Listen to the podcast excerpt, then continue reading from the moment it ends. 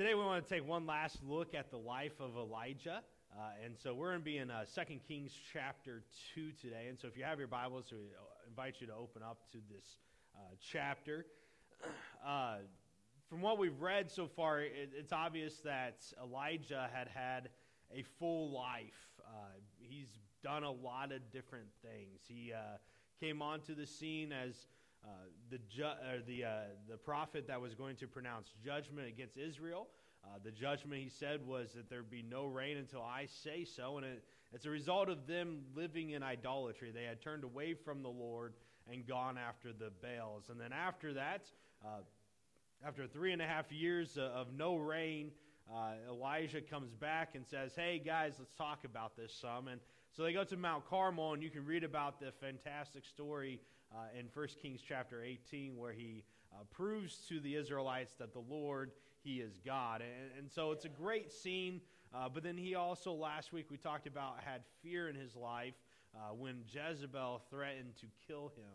And so he runs away, goes all the way to Mount uh, Horeb, Mount Sinai, uh, and he has an encounter with God. And if you remember, last week he was told to do three things. And the three things he was supposed to do was uh, to anoint the next king of Aram. All right, this was the nation north of Israel. Uh, and, and, and, it was kind of God saying, I am in charge of them, even though they don't realize it. Uh, he said, Go to anoint the king, the next king of Israel. All right, because Ahab was going to be gone. and then also go and anoint the next prophets of Israel. Now, of those three things, Elijah does one of them. All right. Uh, uh, he goes and he anoints Elisha, uh, the next prophet of Israel, uh, and Elisha will actually be the one that anoints the next king of Aram and the next king of Israel, uh, not Elijah. So it's interesting to see that. And, and from the moment that Elisha had been anointed by Elijah, isn't that confusing? All right, Elijah, Elisha, and they're right next to each other. It's not like they're like 50 years apart. They're in the same story. So hopefully you will hear, and I'll try my hardest to, to, to speak clearly on this, okay? So the moment Elisha uh, starts to follow Elijah, there is this uh, loyalty that is developed. And, and we're not going to look at the entire relationship. We're just going to see how it plays out here in chapter 2 uh, of Second Kings. Uh, and so uh, we just need to recognize that this was a mentoring relationship and probably one of the best ones that we see in the Bible. All right, Elisha follows Elijah around, and Elijah does everything that a prophet would do. And so Elisha basically gets to, to watch one of the greatest prophets in all of Israel's history and learn from him, and then he'll go off and do his own ministry as well. All right, so we are uh, basically at the conclusion of Elijah's life. All right, that's what we're going to be reading about. Uh, when we look at the Bible in the Old Testament, we have this division between First Kings and Second Kings. And in the Old Testament, that division didn't really exist. It's something that we put in uh, for various reasons. Uh, and, and really, this is one book. First Kings and Second Kings is one scroll uh, in, the, in the old olden days, okay? Uh, and so that happens with Samuel, that happens with the book of Chronicles. And so it's a continuation of the story. It doesn't stop and start up again, it's a continuation. So uh, we have to kind of keep that in mind. So this is the conclusion of Elijah's life, even though it takes place in Second Kings. And so this is, uh, this is what we read uh, starting in verse 1. It says, When the Lord was about to take Elijah up to heaven in a whirlwind, Elijah and Elisha were on their way from Gilgal. All right, so we, uh, we, we kind of are introduced, all right, we get the, the foresight of, hind, or the hindsight of, of future, of history. Uh, and so we get to know, hey, Elijah is about to be taken to the Lord. Now, how much does Elijah know? How much does Elisha know? We don't necessarily know. We don't know if they know everything uh, or if they just know a part of it, okay? It seems that Elisha, uh, from this chapter, is knowing that Elijah is planning on on, on going away. Now, whether he recognizes that's because he's going to go on a whirlwind to heaven, or whether it's because he might be dying, maybe Elijah's really old, we don't know. We don't have enough information, all right? And so uh, we just kind of uh, are given this setting, all right? And they're in this place called Gilgal, uh, and this Gilgal is is actually we don't really know where it is. Okay, there's a town, a place where the Israelites, after they crossed the Jordan River, that they named Gilgal. Uh, and it could be this place, but based on, on where they're going to be traveling in the rest of the chapter, uh, it's possibly not this place because it'd be like one big circle. And, and so they started here and they would go here and then they come back. And it'd be kind of weird. So, so we really don't know where this is. A lot of places change names.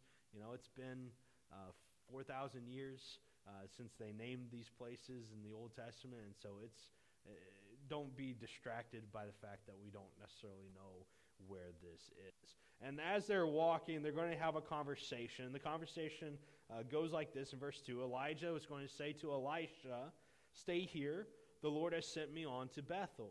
But Elisha is going to say, As surely as the Lord lives and as you live, I will not leave you. So they went down to Bethel. Uh, this conversation is going to happen three times in this, in this uh, chapter. All right, you're going to have uh, Elijah look at Elisha wherever they're at, and he's going to say, Hey, why don't you stay here? I need to keep going. And Elisha is going to say, No, no, no, no. As, as long as the Lord lives, as long as you live, I am staying with you. And there's this dedication that Elisha has towards Elijah. And I think it's something that, that we should emulate in our lives. All right, there are times that we are dedicated towards people. All right, we, we, we see this sometimes in jobs when there's a favored ma- uh, manager and they uh, find a new job, they get promoted, and you have some turnover sometimes because you really love that manager and you don't want to be at this job anymore. And, and there's a dedication towards this leader. Uh, sometimes we see it in the church when a minister leaves, uh, usually a lot of people leave as well. And it's a dedication towards the manager, not the church itself. I think that the problem that the Israelites were facing throughout most of their lives uh, as a nation was because they were following ungodly men. All right, we see this in their kings. That Ahab was the eighth king of, of Israel, and they were all wicked. They were all ungodly. And the problems that they faced as a nation was because their leaders that they were following, that they were choosing to follow, were leading them astray. And I think we have an obligation to find godly men to follow in our lives. Elijah is the only godly leader in the Israel as a nation. I mean, he, he, when he gets to Mount Horeb and he's talking to God, he says to God, God, listen, I'm the only one that's kept the covenants. All right, everyone else has broken this covenant that you established with us, with us, and I am the only one left following it. So he was a godly leader. And so Elisha, he's been living his life under the kings of Israel, and he recognizes that they are not godly, and that here is Elijah saying, Won't you come with me? And he says, Yes, yes, I'll go with you. All right, he has this dedication towards this godly leader. Uh, Tuesday, we get to vote, right? And, and the thing I think that we see in the voting, and the reason why I think we have so many problems uh, in our nation, is because for far too long, too many people have followed ungodly people Republicans and Democrats. They have been ungodly for so long. All right, and, and when we look at our presidents that are, are being presented before us, it's hard to find godliness in either of their lives. And so we're, we're being asked to choose which one of these are we supposed to choose from. I think as Christians, we need to be seeking out godly leaders, not only uh, for our personal lives, but for our nation as well. And we need to get behind those godly leaders as much as we possibly can.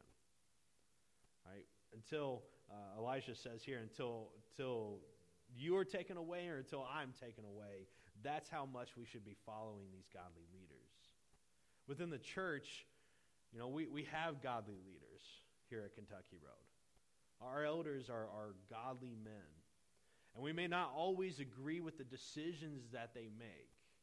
Right? And a lot of times I think we don't agree with them because we don't have all the information, and that's okay. Right? We don't always have to know everything behind the scenes of what's happening. But we need to recognize that when our leaders make a decision, we should be following. That, I think, is what we can learn here from Elisha. All right, Elisha, uh, they have this conversation, all right, and, and we get to verse 3, and verse 3 uh, we read that the company of prophets at Bethel came out to Elisha and they asked the question, Do you know that the Lord is going to take your master from you today? Yes, I know, Elisha replied, so be quiet. Uh, again, this is something that's going to be repeated, uh, and, and, we'll see that here in a little bit. Uh, and anything that's repeated in the Old Testament, especially, but anything that's repeated in the Bible, is something that's important. We should be paying attention to it. And so uh, we need to look at this conversation. The first thing we need to ask is who is the company of prophets? All right, this is uh, something that, that kind of is ambiguous. We, we don't really know a lot about them. There's not a lot about said about them other than that they've been around for a while. It seems that possibly Samuel uh, established this group of people whose entire job was to go to, to all the villages of Israel and to, to preach the word of God. All right, the word prophet uh, for us is an unfortunate translation because when we think prophet, what do we think? We think future, right? Right? People that see the future and tell what the future is going to be. Unfortunately, in the Hebrew, that's not what that word means. All right? The word just means someone uh, who speaks the word of God.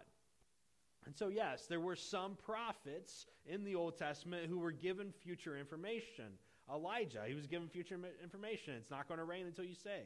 All right? Uh, uh, some of the prophets that we read about, uh, Isaiah, uh, Jeremiah, Daniel, they were given future information. So, yes, uh, that, that is part of it. But also, anyone that goes around talking about the Word of God and trying to get people to follow the Lord and His covenants, they were prophets. So, in that sense, all right, what I'm doing here today is prophetic.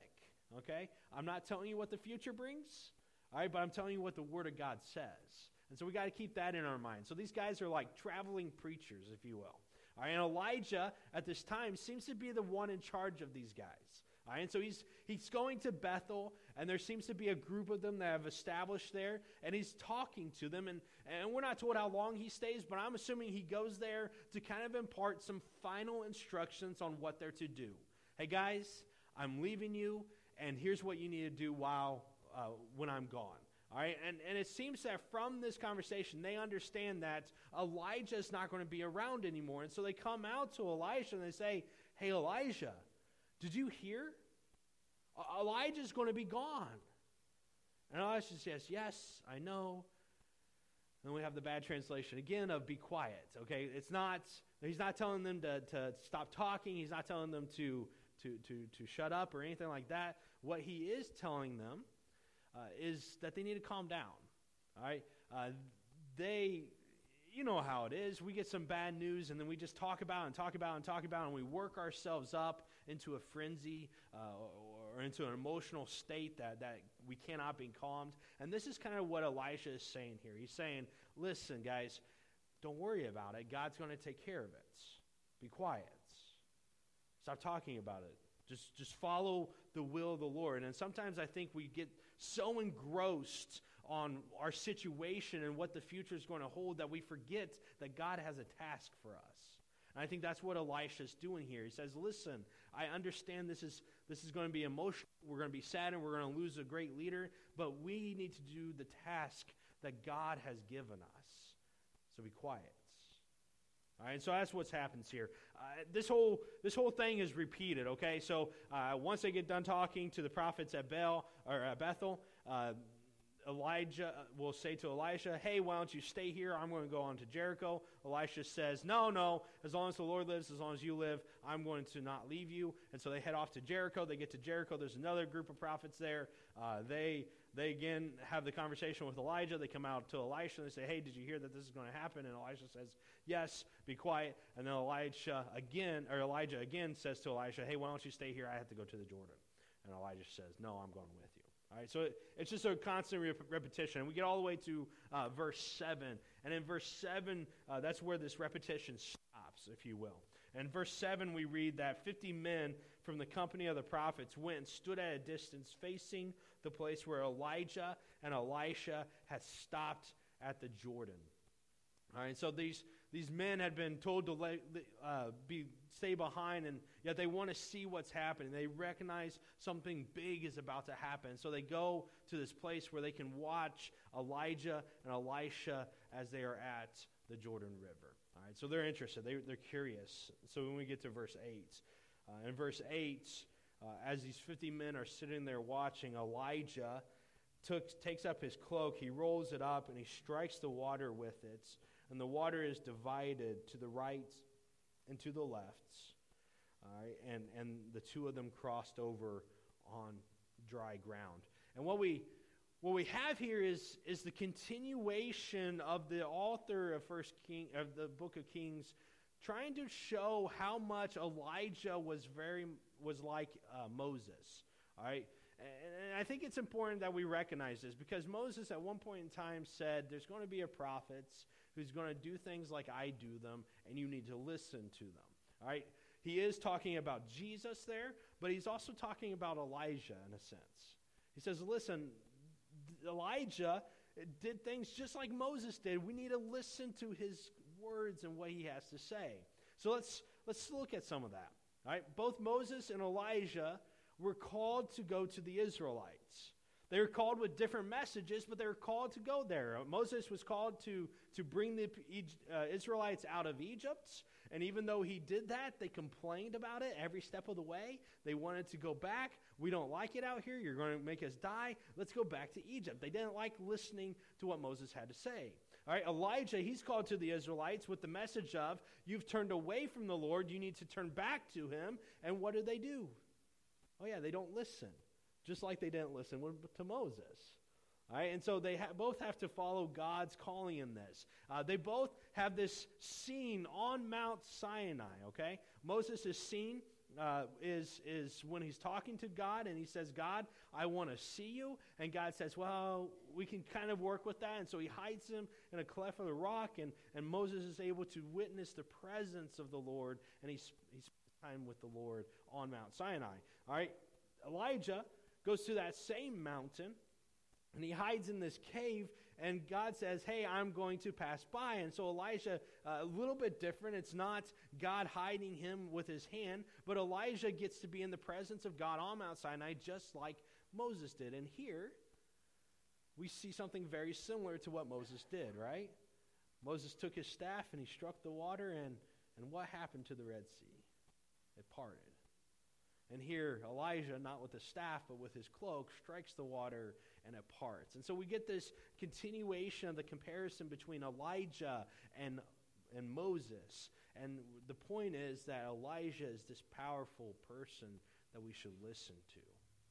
All right, so, that, so that's what's happening here. They cross the river in verse 9 uh, on dry ground, and, and Elijah finally turns to Elisha and says, Okay, what do you want? All right. Tell me what I can do for you before you're take, before I'm taking from you. And, and, and Elisha replies, Let me inherit a double portion of your spirits. Uh, Elisha, this entire time, has been faithful to Elijah. Even as Elijah says, Stay here, stay here, Elisha's like, No, I'm going with you. And so finally they have this conversation okay, what can I do for you? And to understand Elisha's response, we have to understand uh, Jewish inheritance customs. Because when we read this in English, we're like, oh, he wants the double portion, all right, twice as much uh, of the spirit that Elijah had. And, and, and it is interesting to note that Elijah will have done eight miracles and Elisha does 16 or that Elijah's ministry was so long and Elisha covers twice as many chapters. Okay? It is interesting to note that, but that is not necessarily what Elijah, Elisha is asking here. Uh, in the Jewish world, uh, when it came to inheritance, uh, you basically would divide it among your sons. Sorry, daughters, you didn't get anything. All right? And so if, if you, uh, for me, I have two sons. Uh, and so if, if I died, uh, I would divide it up between the two of them, but I wouldn't divide it into twos or in half. Uh, I would divide it into thirds, one more than the children I have. So, uh, if you have five children, you wouldn't, or five sons, you wouldn't divide it into fifths. You would divide it into six, so one more. And then every son would get one portion, and then the oldest one would get a second portion, a double portion. And so, what Elisha is asking here is, is listen, I understand that, that, that there's this school of prophets, but there's this double portion that I want. And kind of what he's asking here is I want to be the leader. I want to be the guy that's in charge of these people. I want this double portion of the Spirit to do what you're doing, to f- make these people understand that the Lord, He is God. All right, and so that's what he's asking here. And, and Elisha's, Elijah's response in verse 10 is, you know, this is a difficult thing to ask. If, if you see me as I leave, it will be yours. If you don't see me, uh, it's not yours. And so essentially he says it's not for me to give, it's something that God will give you. And you just have to you have to watch and see if God's going to allow you to witness this. All right? So that's kind of the conversation there. And then we get uh, the dramatic end of Elijah's life. In verse 11, uh, we read, As they were walking along and talking together, suddenly a chariot of fire and horses of fire had appeared, and had separated the two of them. And Elijah went up into a world, uh, to heaven in a whirlwind. And Elisha saw this, and he cried out, My father, my father, the chariots and horsemen of Israel. And Elisha saw him no more. Then he took hold of his garments, and he tore it in two. And Elijah's final act in life was just as dramatic as everything else. Right? Reading throughout his life, you just see this, this drama that, that, that plays out. All right? Uh, so this chariot comes and it divides the two of them. I just see, I don't know, those movies where the chariot's coming and they just kind of both split, you know. I, I kind of picture that happening, and then while the chariot's passing by, uh, Elijah is taking up into a heaven. And uh, Elijah's response to that is, My father, my father, the chariots and horsemen of Israel. And he's not referencing this, this chariot of fire that's just divided them. All right? He is referencing Elijah. All right? He's talking about Elijah as he's going up. And he's saying uh, ultimately that the true defender of Israel was not the armies of Israel, but was Elijah. All right? Armies were, were considered powerful if they had chariots and they had horsemen, because those were the tanks of the ancient world. All right? Those were the ones that, that truly had power. All right, and, and so the more chariots you had, the more horsemen you had, the more you were able to, to defend your country. And Elijah here recognizes that it's not Ahab who's been defending the country, but rather Elisha or Elijah, as he has uh, spiritually defended the country against the Baals. And he's gone around trying to show people that, that the Lord, he is God. And Elisha here in this moment recognizes that. And Elisha, uh, as a sign of mourning, tears his cloak in two. And this was a very uh, uh, Middle Eastern custom uh, that basically was to show on the outside what you were feeling on the inside. All right? And he was very upset. And so he tears it in two to show the world I'm in mourning. I'm saddened by this event. And then uh, to close, uh, verse 13 and 14 Elisha picks up Elijah's cloak, which had fallen from him, and he went back and he stood on the bank of the Jordan, and he took the cloak that had fallen from Elijah, and he struck the water with it. And he said, Where now is the Lord of the God of Elijah? And when he struck the water, it divided it to the right and to the left, and he crossed over. And so the very first miracle that Elisha does is the very last miracle that Elijah did. And it shows the transference of leadership from Elijah to Elisha. So that's kind of the story. Here's what I think we need to kind of look at on application. And, and I think we've talked a little bit about some of it. I think uh, some of the things we have to look at the perspective from Elisha at the very beginning of this chapter, where he is willing to follow Elijah wherever he leads. And I think as uh, people within the church, we need to find those godly leaders, and we need to be willing to follow those leaders wherever they take us. Whether or not we agree with their decisions or, or, or even thought processes, because God has placed those leaders in front of us, and we need to follow them. All right, so that, that's one thing. Uh, I think there's three other things we can take from here. Uh, the first thing I think we can take from uh, comes from the perspective of Elijah. All right, Elijah was the leader. All right, and he is being told by God, hey, your time is up. And I think as leaders, we need to imitate Elijah when our time is up. All right, if you're a leader, you need to recognize that there is a clock where eventually it will, it will end. And we need to be willing to pass on our mantle, our cloak, our leadership to someone else. Elijah, he doesn't complain once here. Uh, he, he, goes and he gives final instructions. Uh, even as he's talking to Elisha, he doesn't look at Elisha and say, No, you're not worthy of my, my double portion or whatever, but rather he says, Something for God to decide. And if God is calling new leaders to come up, we need to be willing to hand over those reins of leadership to new people. So I think that's something we get from this. I think we uh, also get something from the perspective of Elijah at the end of this chapter. All right, he is the young guy, he is the new guy. And when Elijah asks him, What do you want? Elisha's response is, I want to be that leader. And so I think there needs to be within our church people willing to step up and say, Yes, I will take over leadership. You know, we, we've had three or four elders for the last four years, the same guys. And it's not because they want that leadership, right? It's not because they're holding tightly on it like, like not an imitation of Elijah. It's because they've gone out and they've asked people, and those people have said no. And that's okay. But we need people to be stepping up and saying, Yes, I will do this. All right, we need that new leadership. All right, and I think this is something uh, that, that we see in Elisha. Is he has this desire, and he even asks for it. I will take it over. Let me have the double portion. All right, and these new leaders, if you are feeling the call of God for you to step into these leadership positions, you need to be willing to do that because that's what God is leading you to do.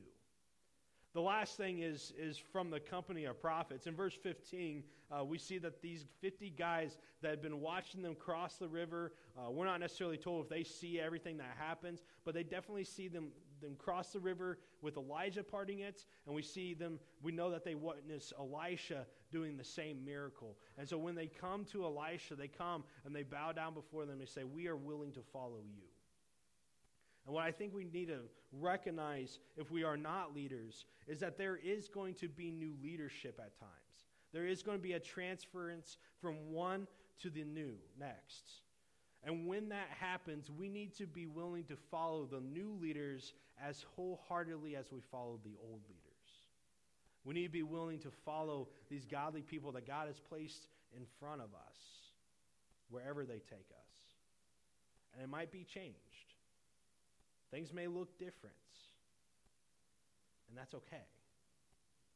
Because the leaders that are there are the godly leaders that have been placed there. And whether they look like Elijah or they look like Elisha, it shouldn't matter. So these are the things that I think we see from the last part of Elijah's life.